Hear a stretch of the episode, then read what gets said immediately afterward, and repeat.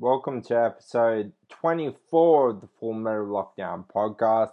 After quite a lengthy break, we are back on for at least another two weeks uh, before, you know, I inevitably take another break. But on today's show, we have Derek Boyer from Suffocation, the legendary death metal band, one of the bands that kicked off, that helped kick off the uh, entire death metal genre. Uh, we also have our band of the week, we have our song of the week, and we have our tour of the week. Uh, we discuss uh, who the what the best metal albums were of 2014. And we also find out whether or not Derek Boyer would punch Madonna in the face. Yep.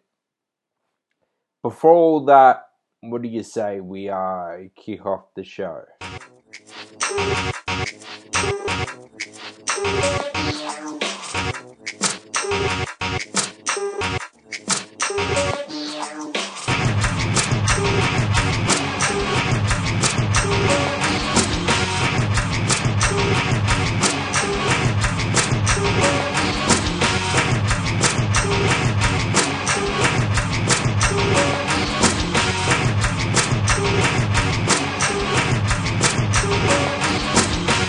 Thank you for sticking around and listening to me babble on about bullshit.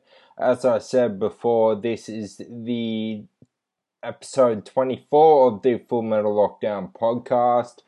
I am Tom Roberts, as always, used to be every week, but uh, as you will have noticed, it has gotten less and less more. Com- uh, sorry, let me speak in English for once.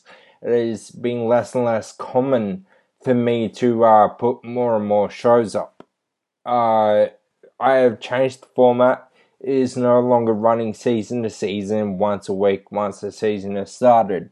Uh, due to health concerns on my end, uh, having to take it a bit easier, and due to me taking a few other things on, like a new baby, and we'll go to that later. Uh, my, uh, I've had to change the uh, way I run the show. So instead of doing uh, an episode a week every week after the season starts, I am dropping the season format, so I will no longer run the show in seasons, uh, but uh, the episodes will come out when I can get episodes out.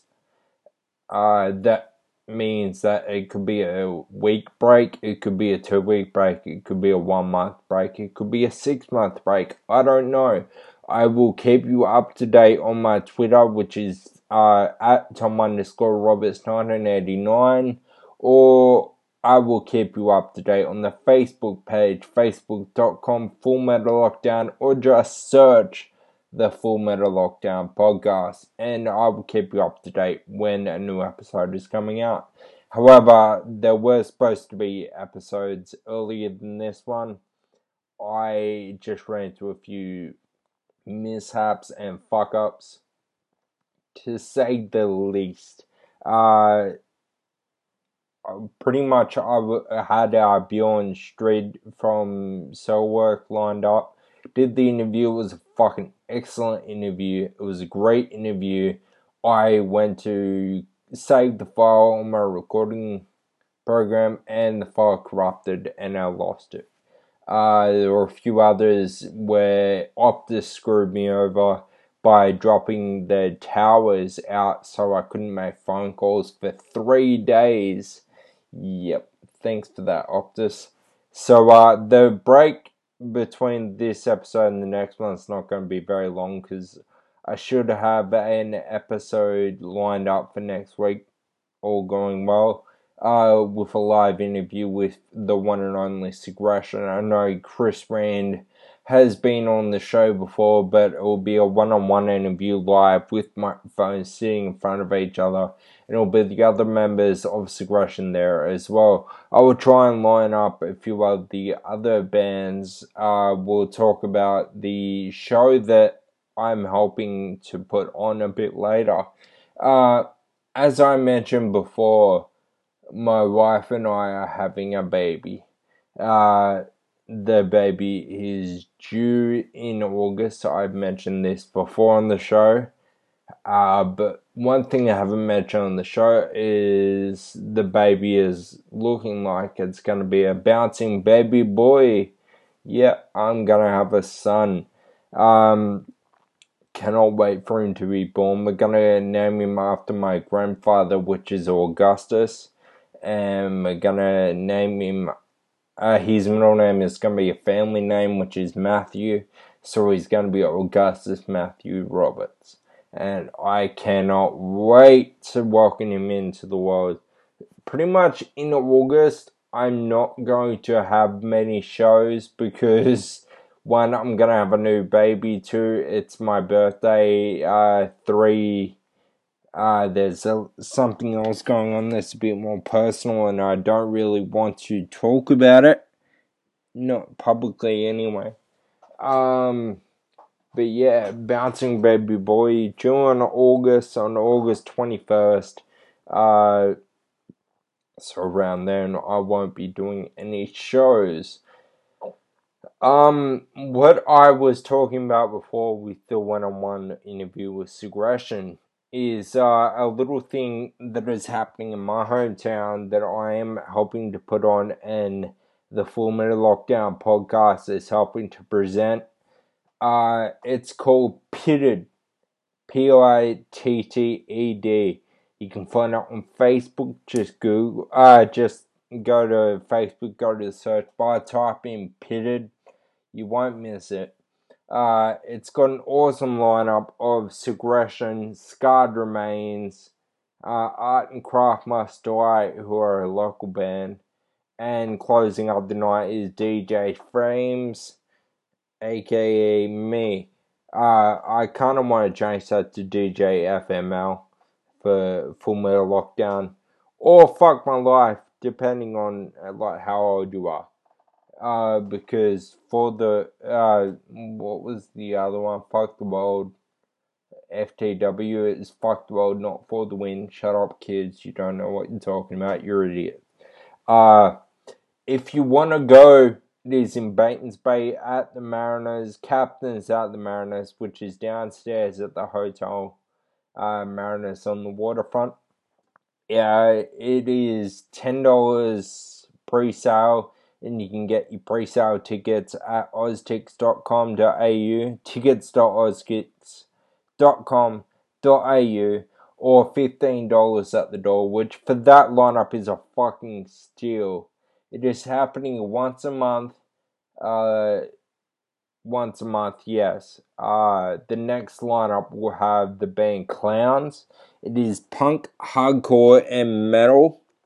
Uh, the first two, uh, I've I've I've given my point of view on that before. First two were linked. The third one's not so much. Uh, the yeah, pitted starts at 8 p.m. Uh, come check out the bands. Uh, like I said before, Segression, the king, one of the kings of Australian heavy metal. They're great. They brought out their new album. They're gonna kill it. They're gonna play all their old hits. They're gonna play all the new hits. They're gonna fucking murder people. It is one of the uh, heaviest shows to ever be in Batemans Bay. I think it is the first the actual first heavy metal show to be in Batemans Bay.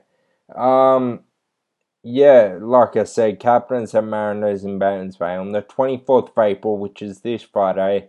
$15 at the door, or buy your tickets pre sale from most tickets, $10.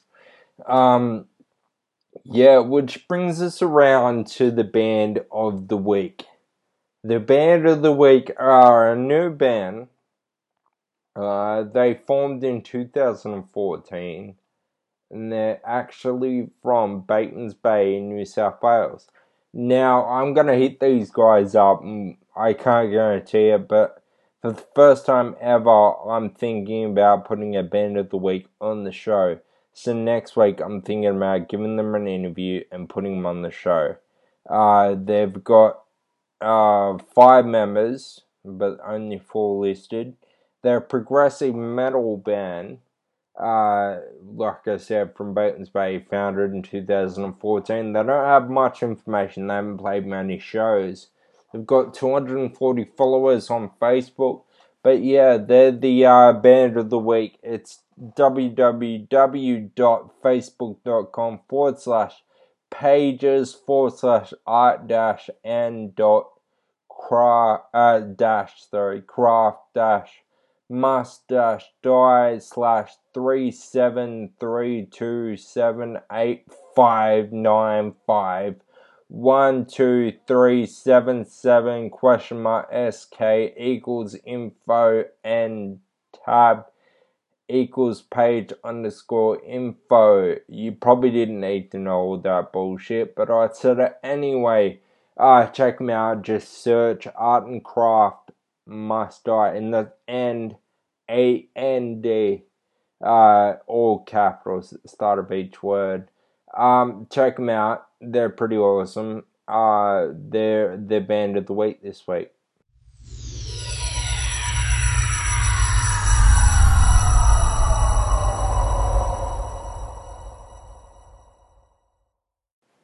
Congratulations to Art and Craft Must Die on getting the Band of the Week and ultimately a Band of the Year nomination later on in the year. Speaking of Band of the Year, I uh, have forgotten to contact them, but I uh, actually sent out, if you're listening, I sent out the parcel of the gentleman Jack and the skull and it got sent back to me because apparently you're not allowed to send spirits unregistered in unregistered post or some crap like that. I don't know. I've got to contact the post office and do it all again, but it took them almost a month to get it back to me without telling me that it wasn't being sent. Anyway, uh, on with the show.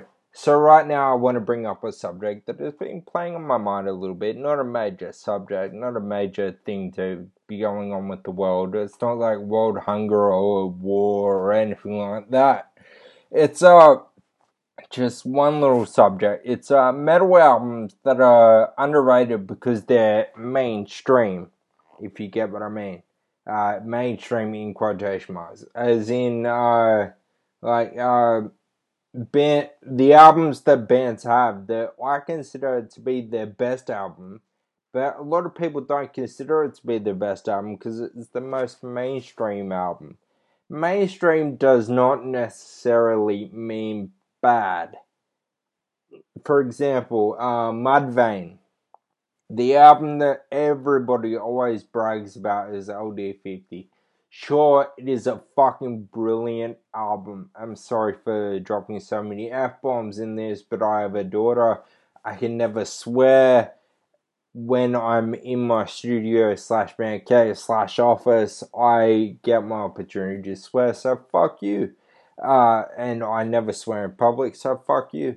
Um, yeah, but anyway, Mudvayne LD50 is the album that everybody talks about. It's got Dig, it's got uh, Death Blooms, it's got a heap of songs in there.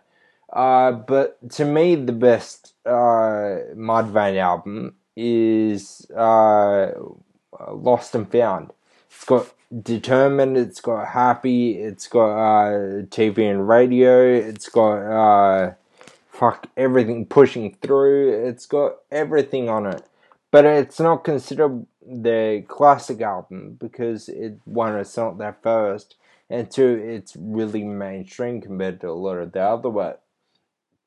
For uh, another example would be uh, um, I don't know what System of Down toxicity compared to mesmerize and hypnotize. Uh, a lot of people would disagree with me on that one, and rightfully so. But to me, mesmerize and hypnotize get a lot more uh, praise than the more popular album, which is Toxicity, if you know what I mean. It's got Chop Suey, Toxicity, Aerials, fuck knows what else. It's a great album from start to finish. Um, uh, even though a lot of people would say that uh, that they got better when Jesse came back, and they it's debatable. They were good when Jesse was there. They're good now that he's back, and they were good when Howard was there. But Killswitch Engage A lot of people say that uh, their first album is their best, their newest album is their best. Uh, for the Jesse years, I would say they're on par with each other. Anything Jesse does is gold.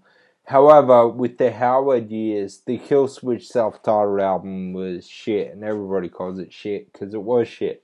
Uh, it had its moments, but it didn't have that real classic hook to it. But it comes down to two albums for Killswitch Engage. The End of Heartache and As Daylight Dies, for me anyway me personally. Uh, the end of heartache and as daylight dies. The end of heartache always gets more critical praise than as daylight dies. But as daylight dies, to me, is the far superior album.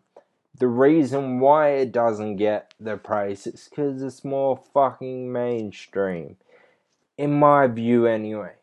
Now, and Corner, another example, like uh their actually no they're not their best album is their self-titled original album and to me anyway uh that's the one that gets all the praise but yeah if you think i'm full of shit if you think i don't know what i'm talking about or if you don't understand what i'm talking about hit me up on twitter which is at tom underscore roberts 1989 hit me up on facebook facebook.com forward slash full metal lockdown or just search the Full Metal Lockdown podcast, or hit me up on the email fullmetallockdown at gmail.com.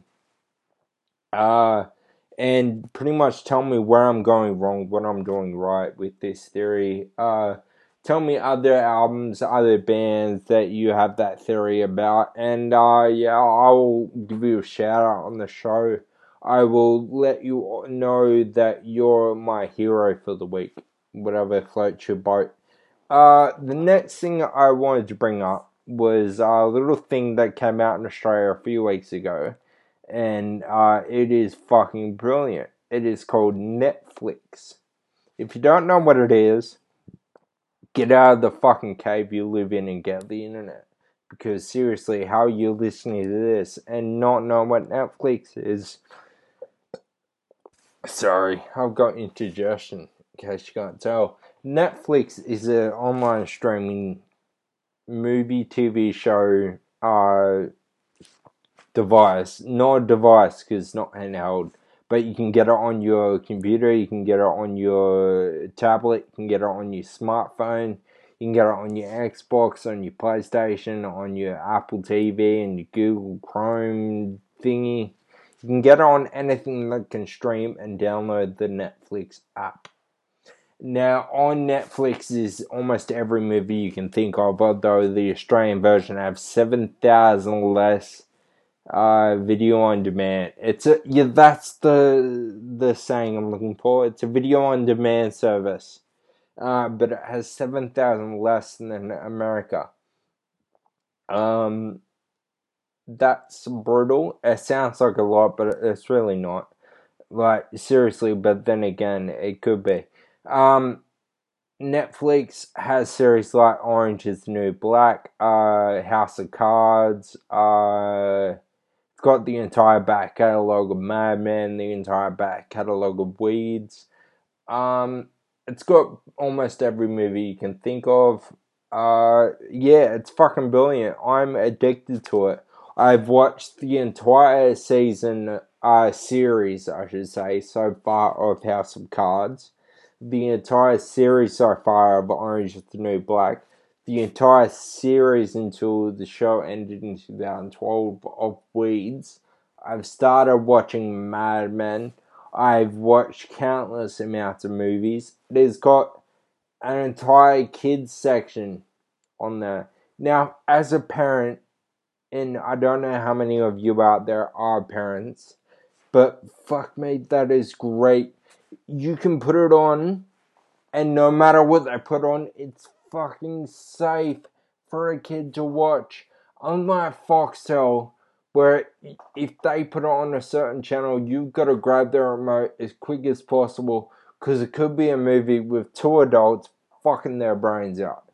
Now, as a father, that is actually a little bit of a concern to have my two year old daughter put it on Showtime, see a movie of a naked man's ass. Now, on Netflix, I can give it the PS4 controller, and yes, it fucking sickens me, but my two year old knows what a PS4 controller is. And she can tell the difference between PS4 and PS3. In fact, the other day we were on EB Games, which is Electronics Boutique for all you noobs out there and my daughter picked up a bright, shiny pink see through controller, and my wife called it a PlayStation controller. My daughter corrected her and said, No, it's a PS3 controller, mummy. They're the PS4. She didn't even say PS4 or PS3, she just said PlayStation. My daughter showed her which ones were which for which console my god, that sickens me a little bit. That makes me a little bit sick that I've raised. But then again, like, I don't know. Like, seriously, it might not, it might. I don't know. It's a new world, I guess. As people say, it's a brand new world. And kids have to know this stuff, I guess. Because, uh, yeah. Actually, read, my wife read something the other day and told me about it that, uh, in 10 years' time, it's going to be mandatory for kids in kindergarten through the year 12 have a tablet or an iPad device. Yeah, mandatory. Now, those fuckers better come down in price. Otherwise, my kids are going to be the kind of kids that go to school and get paid out because they don't have fucking iPads. Now, I have a Sony Xperia tablet because I think they're better than the iPad. They're waterproof, they're dustproof, they're shockproof, they're fucking got better apps. They've got Word and Excel built into the motherfucking things, for Christ's sakes. Got better speakers, they got front facing speakers so you never cover the fucking things. Uh, and like I said, they're waterproof and expandable memory. You can put an SD card in the son of a bitch on the iPad, I own an iPad. It broke. I have had iPhones since the first generation, all broken. Uh, as soon as my lease is up on this iPhone 5, I'm gonna peg it at the wall as hard as I fucking can because it's a piece of shit. Uh, the worst thing that ever happened to Apple was Steve Jobs died. Um, yeah, I'm gonna get the Sony Xperia Z3. But anyway, uh, I digress. What was I saying? Oh yeah, uh, kids are gonna have to have Apple iPads or a uh, tablet device in school now, mandatory. What the fuck? But anyway, uh, Netflix.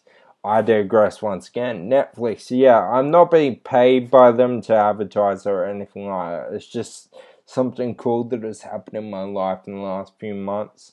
Uh, few weeks. It hasn't even been a month. But uh, yeah, I'm addicted to it. I'm already addicted to it. It's uh, what is it? I pay fifteen dollars a month and I can get on four screens. Four screens. That's my wife's iPad, my Sony Xperia tablet, my PS4, and my PS3, which are in two separate rooms. Now, to get that Nostar, that's twenty five dollars a room not including the extras that I pay for, on the package. At 25 bucks a room plus $25 to get the movies plus $25 to get the shows. That's what $75 for one room before I even get the other three, which I don't know what $150 every month compared to $15 for the same fucking thing. God damn. And uh, one thing I want to point out is does anybody out there realize that Tony Abbott, and I am getting slightly political here, but it comes back around. Uh, Tony Abbott is good friends with a little man named, uh, what's his name? The owner of Fox, Rupert Murdoch. That's right, Rupert Murdoch uh, the Liberal government had just placed a tax on Netflix on their streaming in Australia. Now, uh, that same tax is non presto, which is funny. Uh, Presto happens to be owned by Fox and Foxtel. All happens to be owned by Fox and Foxtel. Fox and Foxtel happen to be owned by Rupert Murdoch. Coincidence? I think not. Yeah, government are dirty motherfuckers. Anyway, that's all I'm gonna say about that. Uh, my the next thing I want to say is sorry, not all government are dirty motherfuckers. Just the ones, the two at the top, in uh Tony Abbott and who's the fat guy? Yeah, that fat guy that controls Australia's money, even though he can barely count five. Uh, anyway, um, if you follow us on the Facebook page, facebook.com forward slash full metal lockdown, or like I've said a dozen times before in this podcast alone, just search Full Metal Lockdown or the Full Metal Lockdown podcast. Uh, you will have noticed that we have merch for sale. Finally, it's been one year since I started this thing since I did my interview with uh, Dave Haley of Psychroptic one year ago. But through redbubble.com, we now have shirts available. If you go to redbubble.com and, and search the FML podcast, you'll see that we have, uh, what is it, five designs available uh, one's Eternal Sun's Vanicky ripoff. Complete and utter ripoff. I'm not proud of it, but it it looks good, kind of. uh, they're available in shirts, hoodies, uh, pretty much anything you want from their menu. You order it from their website, they print it, they they get the majority of the money to cover cost, and I get a little bit to run the show a little bit of money back from the show. So that would go back into running the show, if you know what I mean, after I get the fuck taxed out of me. Um, but yeah, they've got the Keep Aussie Metal Alive logo that I had last season in season one and two. They've got the uh last year really. Uh they've got um the all metal and mostly Aussie uh, slogan t-shirt with the skull in the background. They've got a bunch more, but the link is on the Facebook page. It's also on my Twitter at Tom underscore Roberts 1989. But as new designs come out, I will be posting new designs up, if you know what I mean. Well, of course, you know what I mean. It's not really hard to get. Uh, but yeah, um, go to redbubble.com and check it out, the FML podcast. Uh, shirts vary in prices, they're set prices. I'm sorry for the price, it would be cheaper if it was me actually producing them and selling them. But I tried that, and one, I can't afford it, and two, I couldn't find a sponsor. Uh, so if you run a shirt company out there, and you want to have an ad on the Full Metal Lockdown podcast and you want to do a deal where you give me free shirts or discounted shirts, uh, hit me up at fullmetallockdown at gmail.com and we'll work out a deal. Uh, I'm obviously not expecting something for nothing. Uh, so we'll work something out if you know what I mean. Um, yeah, so once again, redbubble.com search the FML podcast. Uh, pick your design, pick your product. Some of them are wearable apparel only. Some of them you can get as phone covers. You can get as um, tote bags, as pillows, as uh, what else? Oh, uh, travel mugs, travel coffee mugs. I want one, and even and this might be the clucky side of me coming out. I've made it so you can get baby wear and kids wear. How fucking awesome is that? Anyway, uh, right now we we are gonna have a uh, segment that I'm going to make a regular segment on every future episode of this podcast. Um, it is called the Song of the Week. Um, whether a guest picks a Song of the Week or not is up to them. But the criteria of the Song of the Week is you have to be Australian. Uh, you don't have to be independent. You don't have to be signed. You just have to be Australian and heavy metal of some description or heavy of some description. There's a lot of debate on the heavy metal side of things. Um, and then straight up the song, we're gonna get straight into the interview with Joe Boyer of Suffocation. Uh, but the song is actually the newest single from the band that is headlining pitted on Friday the 24th of April at the Mariners Hotel for $15 at the door, $10 pre sale. You can buy your tickets at tickets.oztix.com.au. Check it out. Segression Scarred Remains, Art and Craft Must Die in DJ Frames uh, finishing out the night, who's not actually advertised anywhere, but he will be there. Wink. Uh, anyway, this song is a song of the week. It is called Segression. No, it's not called Segression. It's called Painted in Blood by the awesome, the one, the only, the legendary, the headliner so pitted Segression.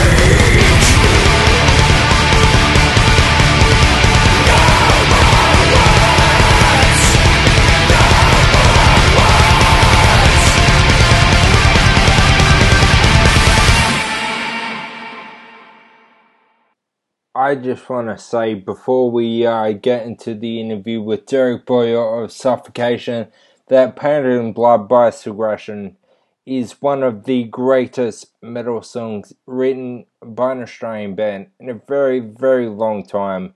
Uh, like, no offense to King Parrot, King Parrot have written some of the greatest songs, same as Ne Obliviscaris, same as many, many other metal bands.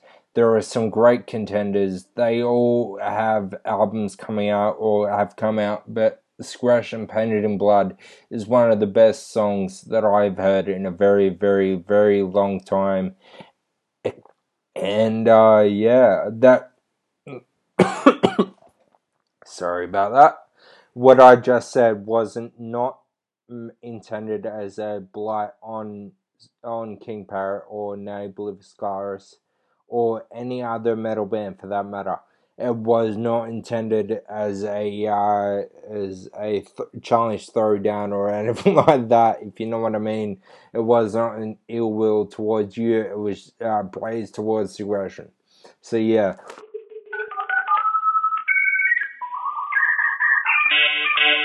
All right, right now on the line I have uh, Derek Boyer from the legendary Suffocation, one of the greatest death metal bands to ever exist uh, one of the bands that actually got me into metal. Uh, it's a very big honor of mine to have you on the show. Thank you for being on the show, Derek. Awesome. It's my pleasure. Thank you for the kind words. Uh, so you're actually touring Australia in uh, May. Uh, you're going from Adelaide through to Brisbane, Sydney, Melbourne, and Perth uh, from the 6th to the 10th with Decapitated, which to me is one of the greatest death metal like lineups yeah. I've ever seen. Where did that concept come from? Like, whose idea was it to tour with Decapitated? You know, we're awesome, awesome friends with uh, with Vogg, and we've been friends with the band. You know, pretty much since the beginning. They've been, you know, coming together. We've done a lot of touring with those guys over the years. They're great people really sick musicians, write really good songs. So anytime, you know, management will approach us and say, hey, you guys want to tour with so and so, hey, you guys want to tour with so and so. Anytime the the whole thing works out and Decapitated is available to tour with Suffocation, we're always extremely excited, you know, to accept. And I know it's the same for them. You know, we just love being on the road with those guys. We even, you know, love listening to their music, even when they're on the other side of the world. So it's a perfect setup for us. Oh, awesome. I actually had Vogg on the show earlier this year, and he pretty much said the same thing that he respects and he loves Suffocation Absolutely. and can't wait to tour with you. Um, in Australia, Absolutely. when you tour in Australia, because I know Suffocation have toured Australia several times, where is your favourite place to play? Is it like Melbourne? Or is it Sydney? Is it Brisbane, you know Perth, the, Adelaide? It's the entire continent, fan wise, is extremely similar. They are all such ravenous fans, so I can't put my finger on this city is better than that city. They are all so good. And in my personal opinion, it's one of my favorite places to perform. Those the people, you guys are amazing. The, the energy you guys give us enables us to give it right back. And then you give it back to us and we give you guys even more. Something about playing in Australia is just it's a magical place to play. Oh, that's awesome. So, would you say that what the Australian mosh pits are they uh, similar to the American and the European, or are they different in some way? Uh, the crowd's reaction is different in some you know, way. That's an interesting question, and in my mind, if I were to rank the intensity of the crowd, it would definitely be the Latin American countries are the most ravenous that like they will break the place and they will rip each other's hair out. And I don't necessarily want my hair ripped out or my stuff to be broken, but when you're up on that stage and they're going nuts, that is definitely the craziest, scariest, most intense mosh pit. And then uh, I would put Australia right as my backup. They're they're right there ravenous with it, super intense. And then I would say America and then Europe being the last. And nothing personal about Europe. I think they're so saturated with music. And there's so many musicians in Europe that I feel like they're very loud between songs. You know, they're they're, they're not lacking the interest, but they don't violently hurt each other. Which maybe they're maybe they're a, a little bit more tuned into what they want. They want to go home and actually be able to play because they were inspired close to the other countries. They they end up breaking their hands, and then now they can't play. so, uh, tell me a little bit about your personal history. Why the bass? Like, why did you end up picking up the bass and not uh, becoming a lead guitarist like everybody's young dream? I'm a bass player personally, so I get it. But why did you end up picking awesome. up bass? You know, interesting. Uh, I was a guitar player from the jump, um, and I really liked aggressive music, whether it was thrash metal or speed metal. And uh, right when I started getting introduced to death metal, um, there's a guitar player who joined the band that I had made, and he was trained. He came from Musicians Institute and uh, Guitar Institute, and he was such a magnificent uh, player that it got to the point where um, the bass player in our band was not showing up. And we had a really good drummer, and now we had this really good second guitar player, and I was writing all the material. And uh, one day, he tricked me. It was the most interesting thing. John Remen, who played in Deprecated and Disgorge, one day he took me down to Guitar Center and he pulled the, the nicest, fattest, punchy sounding bass off the wall, plugged it in to a real sticky bass amp, and he started hitting the strings really hard. And he goes, Doesn't that sound good? And I go, Wow, that sounds great. He goes, uh, Don't you wish, you know, our bass player wanted to have nice gear and wanted to have a good sound? And one day, uh, we went back down there and he pulled out his credit card and and you know I had been complaining that I didn't have the ability to play what he was writing because he was so magnificent in his execution. You know, he could pick all the values and his 16th notes were very clean and he could differentiate things with his left hand that I physically wasn't up to. And uh, one day he tricked me and he said, uh, check it out, man. Check out Alex Webster and check out this guy and check out this guy. And he goes, uh, you know, do you have any desire to to learn how to play bass? And it was the funniest thing. He was a little older than me. I was inspired by him, and uh, he bought me thirty five hundred dollars uh, back in 1995. He bought me thirty five hundred dollars worth of professional bass equipment, and he taught me that if I learned all my values and and stayed in in position, that ergonomically I would be comfortable and I could achieve whatever I wanted, and that if I stuck with it, within you know six to eight months, I could be performing you know all of the most difficult bass stuff. And uh, one thing led to another. I was playing on stage up in Hollywood about six months after switching to bass.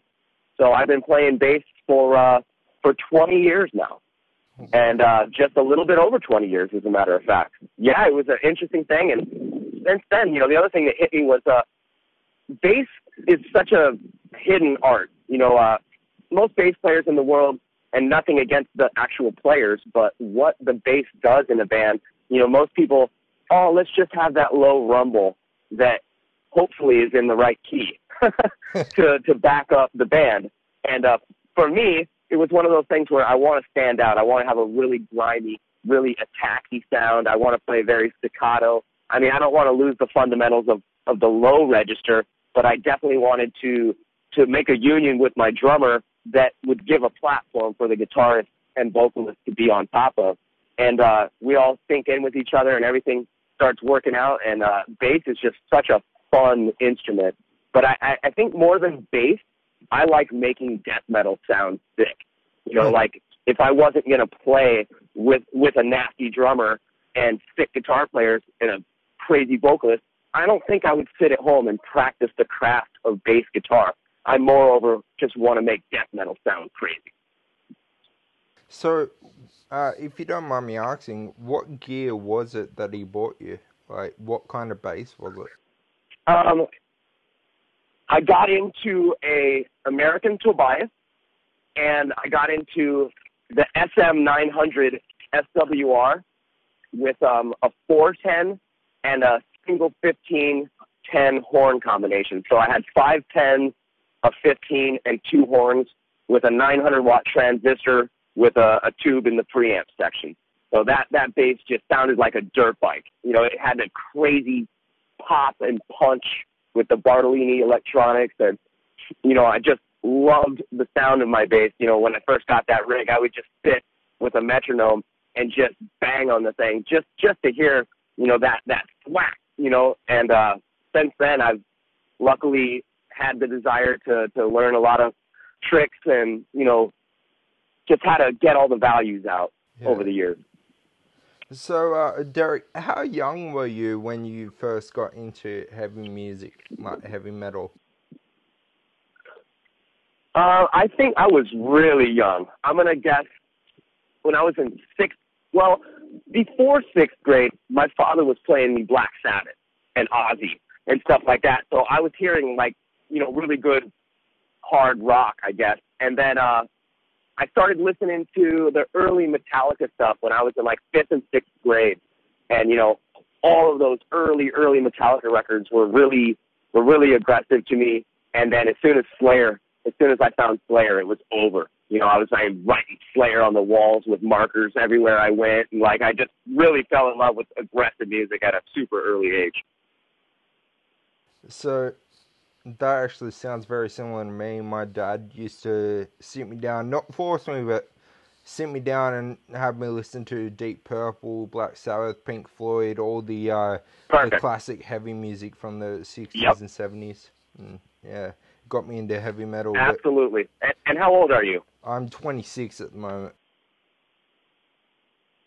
Oh, that's awesome. That's awesome one of the first, actually, one of the first death metal tracks I ever heard was, uh, uh, actually, what was it? It was either Mummified and Barbed Wire by Cannibal Corpse or Funeral Inception by Suffocation. Yep. Uh, I heard them both on the same day. I just can't wow. remember which one's first. Wow. That's that, a great introduction to death metal, man. That's like a cool era, you know, right then when everybody was playing really sick. That's awesome. Yeah. And it's that intro to a Funeral Inception that got me into it because that's the first time I ever heard that saying. Uh, the greatest trick the devil ever pulled was convincing yeah. the world he didn't exist. That was the first time I'd ever heard that saying. Yeah. And it just enticed Do you know where that's from? Uh, no, I'm not actually sure. I've heard it a lot of times since then, but I'm not sure where it originated from. That, I'm not sure the origin of it, but that take that you're hearing when you put Despise the Sun EP into your your uh, playback system is actually from The Usual Suspects, the Kevin Spacey film. Yeah. Oh, okay. Yeah, that's where that. Re- yeah, yeah, where uh, he's convincing uh, you know, he had tricked everyone, and uh, you know, everyone thought he was like a cripple, and uh, at the very end, you know, when he's talking to the detectives, you know, he says the greatest trick the devil ever pulled was convincing the world he didn't exist. And then he ends up at the end of the film turning out not to be a cripple, and he got away with all of the crimes that they committed. uh, oh, you learn something new every day. now, uh, that's right. There are two questions I love to ask. One is a bit of a silly question. One's a bit of a serious question. Uh, I'll ask the serious one first because mm-hmm. I always love to end on the silly one. But uh, Derek, what music did your parents listen to?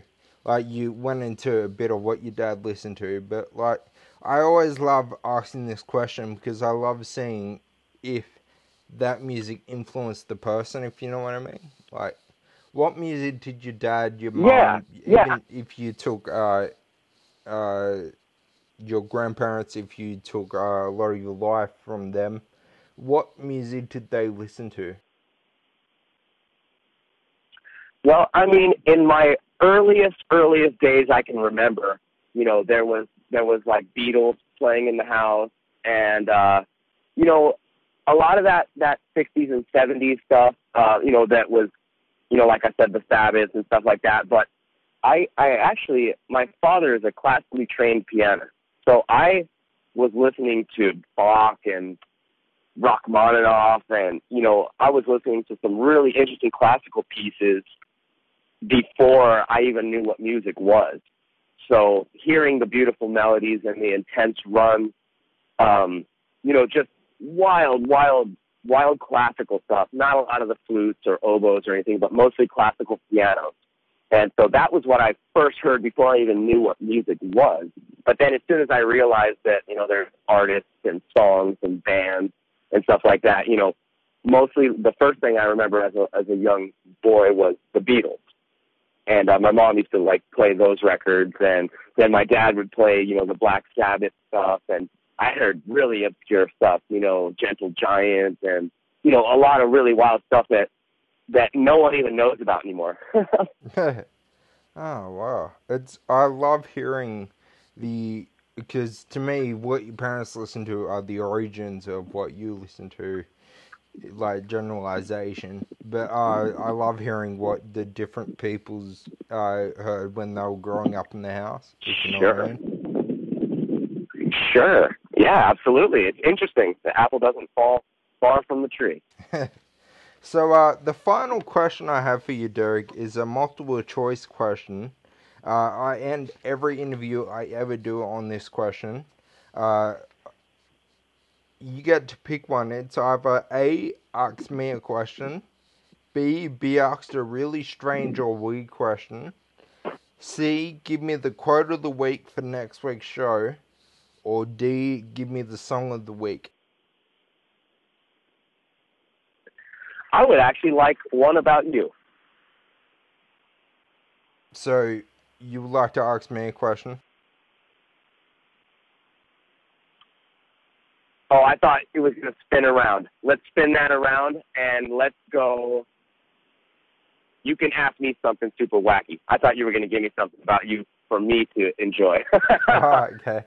Uh, it's uh, yeah. So B B asks a really strange or weird question. That's what Vogg actually yes, picked please. as well. Um, um, recently there was a bit of controversy over, I think it was some rap artist got sick of Madonna kissing someone, I don't know. But if you were on stage, would you punch Madonna in the face? I would definitely not punch Madonna in the face. Uh, okay. I If would not. Were, uh, what I mean is if it were legal and you had no repercussions and it was funny as all hell. Absolutely not. I am actually a fan of some of her work, and uh, she is a very big inspiration as far as talent over the years, whether or not you like all of her material or not. You know, someone who's able to withstand the test of time and continually put that put that music out for the people, and millions among millions of millions of people appreciate what she does. And myself being an artist, I definitely would not punch Madonna in the face. I would probably just uh, enjoy her company. oh, don't get me wrong. I it's not her music that I don't like. I res- because she's been around for so many years. She has to be doing something right. It's her that I don't like. Absolutely. if I could have a fraction of a fraction of of the success in uh, you know performing an art form and people worshiping you, and not that I need people to worship me, but the idea that you know she's she's a huge icon. Everyone in the world knows her as as an artist, you know, and that's just something to be said. And again, you know, if you had asked me that question when I was a teenager, I'd have probably slapped the taste out of her mouth. But uh, nowadays, I'm a little bit more mature, and uh, you know, I, I kind of appreciate her. yeah. So the tour that uh, is called the Despise the World Tour 2015 tour. It's with Decapitated. It's happening from Wednesday the 6th to Sunday the 10th in Adelaide, Brisbane, Melbourne, and Perth. For you people over there in New Zealand, it's happening from Thursday the 30th of April to Saturday the 2nd of May in Christchurch, Wellington, and Auckland. Tickets are on sale for only $59 plus booking fee. That's to me that's I feel I'm ripping the bands off at that price. That's an amazing price. Uh, you can get your tickets now from Metropolis Wow. Touring if they're not sold out. Uh, I'm definitely going to be there. And I can't wait to see these two bands just tear Sydney a new asshole, pretty much. That's awesome, man. We look forward to coming, ripping it right out of you guys. Thank you for being on the show, Derek. My pleasure. Thank you so much. Please hang up and try again. So that's the answer to the life old question Would Derek Boyer ever punch Madonna in the face? Yeah, he wouldn't, and rightfully so. I mean, like, it would. Before the uh, the uh, feminazis go crazy about me asking a question about hitting a woman in the face, I meant it in a non uh, aggressive way towards women. I'm sure he and I uh, are both advocates for uh, non-violence against women. Violence against women. The full metal lockdown says you're a fucking coward and you should be buried alive. Uh, yeah. So, uh, but Madonna isn't really a woman. She's more of a man with tits.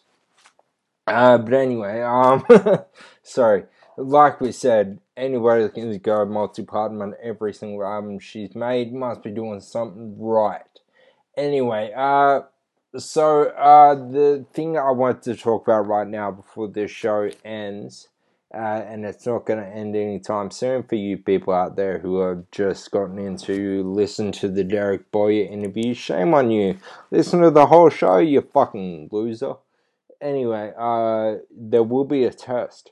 I will send it out to you, and the repercussions will be death if you don't do it. Uh, I won't really. I don't know where you live, or do I? No, I don't. Anyway, um, sorry, tangents, Tom, tangents.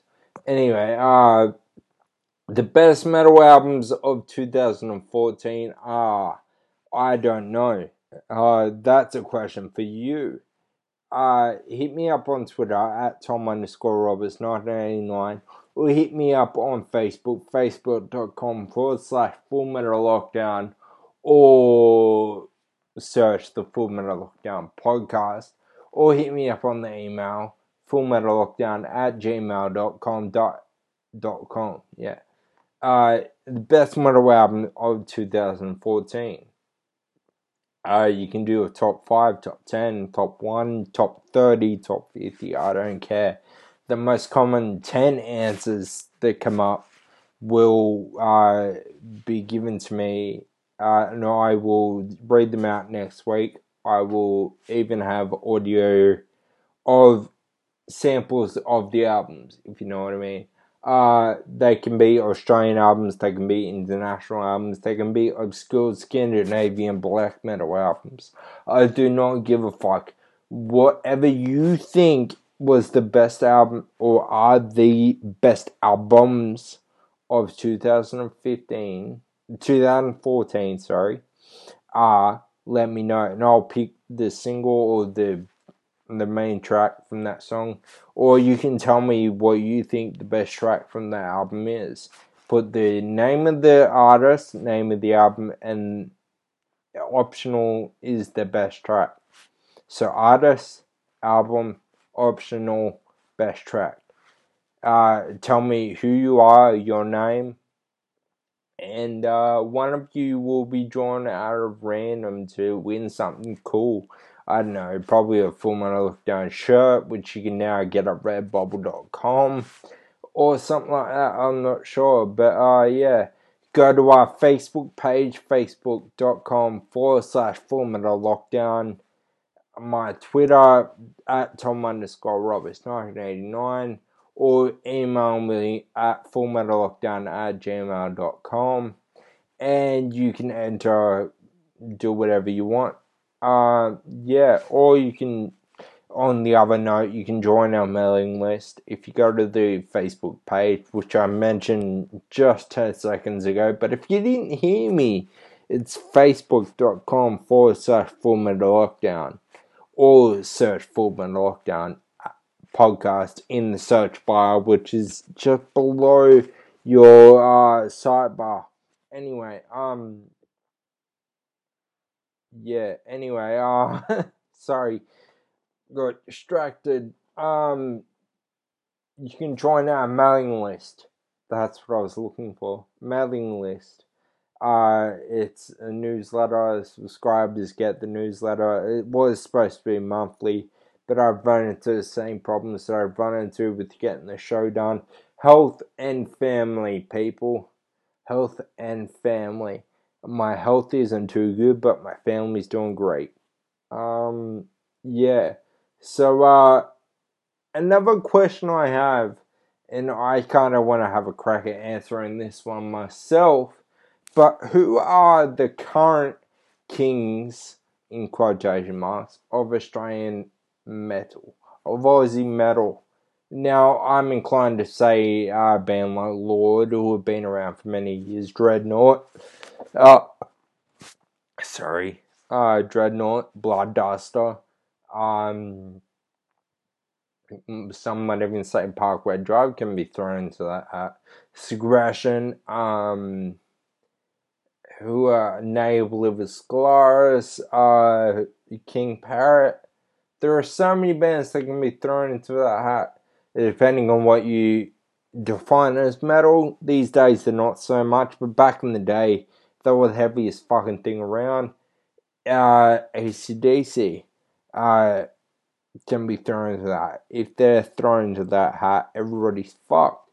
But anyway, um, yeah, I I believe these days the uh, kings in quotation marks because you've also got Frankenbok thrown into that, but the kings in quotation marks are King Parrot and or Ne Obliviscaris. They're doing fucking everything. You've also got Barbarian, which are there. You've got Hobbs, Angel of Death you've got all these great bands which could go either way. But yeah, it's hard to answer. Uh, to me, it's a toss up of two between Ne Obliviscaris and King Parrot. Um, no pun intended with the Kings and King Parrot. But anyway, uh, yeah, they're both uh, touring like crazy. They're both doing their jobs like crazy. They're both uh, doing albums. They're, yeah, they're they're young. They've got a lot of miles ahead of them, uh, and they both take it very seriously. So yeah, it's either Ne Obliviscaris or uh, King Parrot. It's one of the two, I guess. Now, um, the next thing I wanted to talk about because I'm starting to go over time with my jibber jabber. I've been in trouble a few times with my jibber jabber. Um, hmm. Oh, sorry, I got distracted by something on my computer. Um, yes, I I've been in trouble a few times with my jibber jabber from a teacher that will remain nameless, but I don't like him very much, and he doesn't like me very much because he's a fuckwit. Anyway, uh, but I'm gonna leave him nameless. Anyway, uh, tangents, Tom. Tangents. Sorry, it's really hard to keep my focus on one thing at a time at the moment. Uh, the next section is called the tour of the week, and it's uh pretty much a tour of my choice.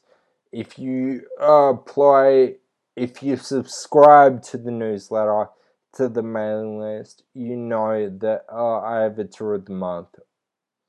Pretty much, uh, I just do a section about that tour.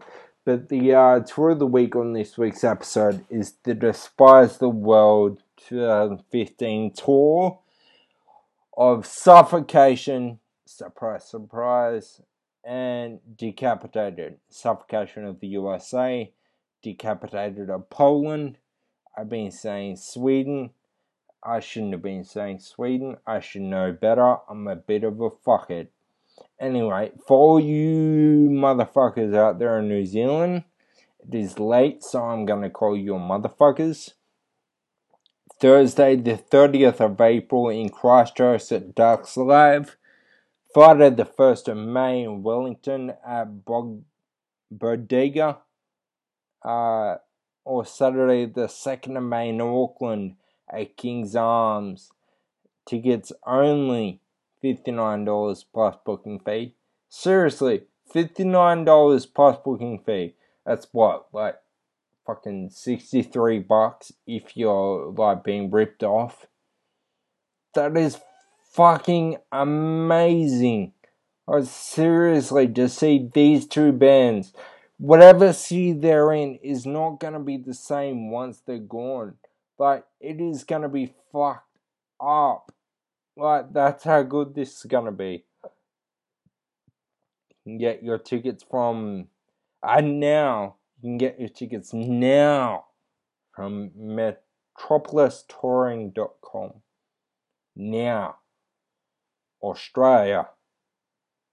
Australia, mate. I was gonna drop the C one, but uh, I thought I better not. Uh, Wednesday, the sixth of, of May.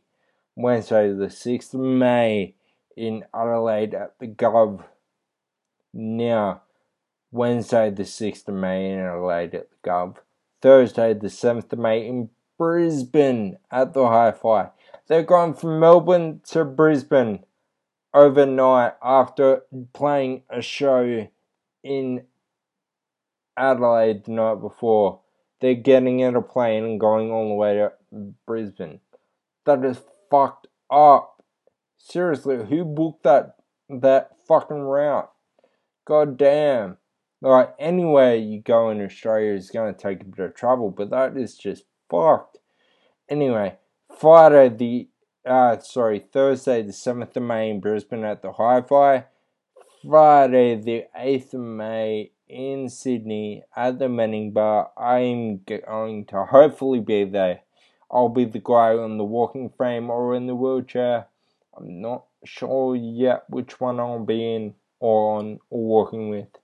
Uh, come say hi. I don't drink, so can't have a beer with you. I don't smoke weed, so I can't have a cone with you or a joint with you. I don't do anything else. I had the occasional cigarette here and there, so I can probably have a smoke with you.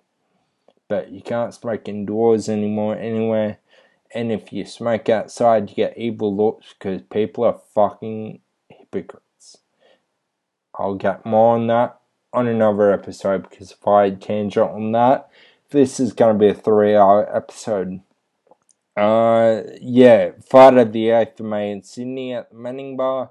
Saturday the 9th of May in Melbourne at the Corner Hotel. And Sunday the 10th of May in Perth at the Rosemont Hotel. Tickets only $59 plus booking fee. Get your tickets right fucking now from metropolistouring.com. Right fucking now. Now, motherfucker. Anyway, uh, that's the end of the show. That's the end of Pitted. Uh, no, wait, no. End of the Full Metal Lockdown podcast. Uh, Pitted is uh, on the Friday the 24th. I record this on Wednesday, so by the time I upload, it should be Wednesday night. It might be the wee hours of Thursday morning there for you, fella. Uh, sorry, I don't know why I did that.